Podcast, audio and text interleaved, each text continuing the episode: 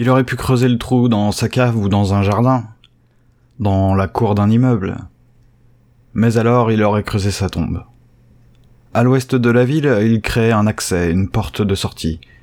Il se libérait dans cet ouvrage herculéen, amenant l'homme un peu plus proche du précipice, un peu en dehors de soi-même, déjà.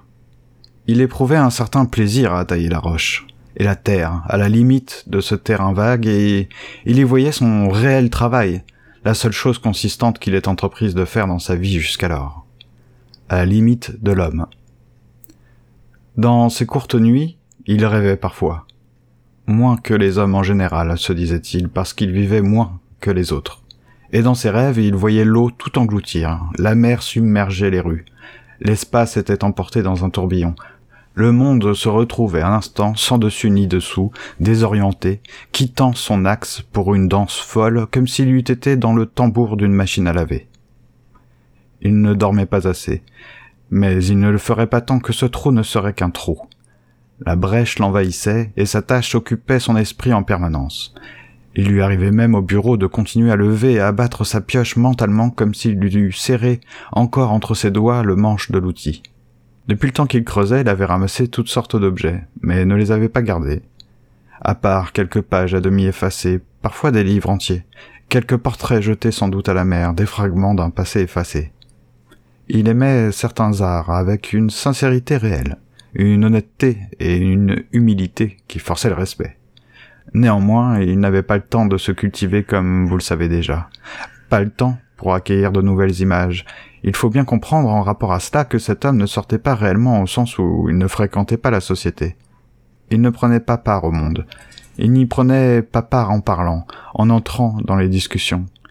Il ne prenait pas la parole, si bien que vous-même, sans y prêter attention, auriez pu le prendre peut-être pour un sot, nous croyons bien trop en général que le savoir est un partage et que le silence couvre l'ignorance. Mais vous pourriez penser, sans qu'on vous le reproche intelligemment, que parler est l'affaire des imbéciles, car travailler est une chose qui requiert un certain silence. Silence qui n'est pas celui du recueillement, mais celui de la pensée, c'est-à-dire d'une pensée qui a un objet, une pensée en marche, occupée à quelque chose, qui n'a pas le temps de communiquer.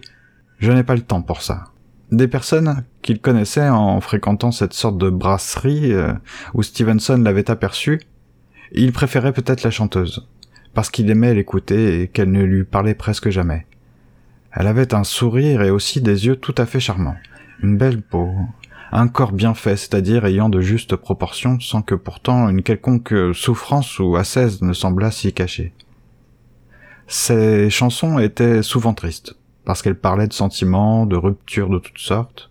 Et quand elle ne divertissait pas l'assemblée, elle venait fumer au bar, à un verre de whisky posé sur le comptoir qu'elle tenait de la main gauche comme pour en sentir la fraîcheur. De temps en temps, elle jouait aussi du piano. Pas très bien comme aurait pu le faire une vraie pianiste, mais entendons que la musique remplissait l'espace d'une certaine atmosphère, d'un sentiment peut-être, et que c'était grâce à elle, car personne d'autre qu'elle, dans cet endroit, n'aurait pu émettre la moindre harmonie de l'instrument. De ce fait, tout le monde l'aimait. L'écrivain était aussi un personnage intéressant, avec qui il parlait très souvent et de longues heures. C'était avec lui, avec cet homme-là, qu'il aura sûrement parlé le plus de toute sa vie. C'était un homme en chagrin, parce qu'il avait beaucoup perdu dans sa vie.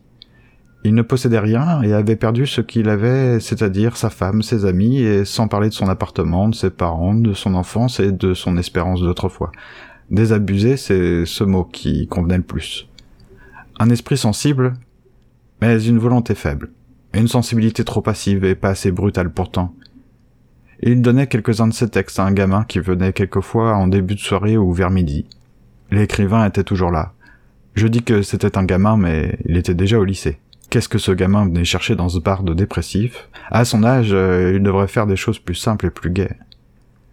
Le creuseur ne parlait jamais de son trou, et pourtant tous avaient deviné son ouvrage et son but. Le creuseur, disait-il derrière la fumée de cigarette. Il nous emportera tous dans son effroyable dessin. Peut-être euh, que cela se voyait à ses mains, à son regard, à ce quelque chose en lui de déjà parti, à ce travail souterrain de l'esprit qui manipulait la pioche. La pioche, non pas pour trouver quelque chose, non pas pour faire un trou, mais encore une fois pour rejoindre la mer, pour que la mer nous rejoigne, pour faire disparaître la ville, pour apparaître dans l'étendue liquide. Et pour quand euh, le dernier coup de pioche?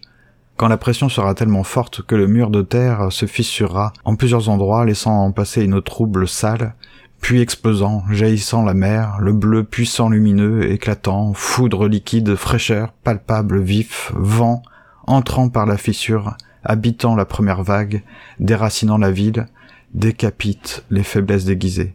Ivres, les hommes riaient, mais lorsqu'ils rejoignaient la nuit, leur foyer, ils s'inquiétaient encore et trouvaient rarement le sommeil. Les trottoirs trempés de pluie reflétaient la lumière blanche, laiteuse des néons des boutiques en train de fermer et de l'unique lampadaire haut perché de la rue dont le corps, maigre et noir, étouffait sous les câbles emmêlés comme des serpents énervés par le feu pâle et postillonnant.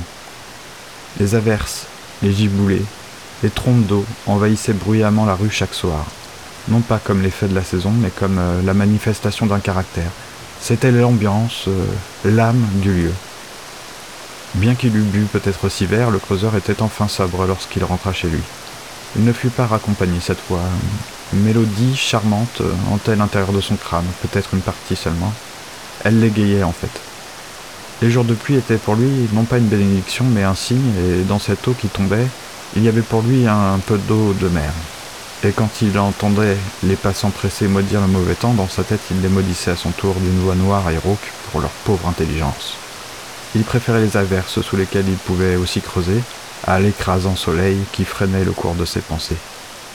Stevenson à la fenêtre de son hôtel contemplait la même pluie, avec le même regard, mais sans y voir sa libération prochaine, sans que les gouttes, tombant en filaments cristallins, ne signifiassent autre chose, elles dévoilaient seulement ce qu'elles cachaient.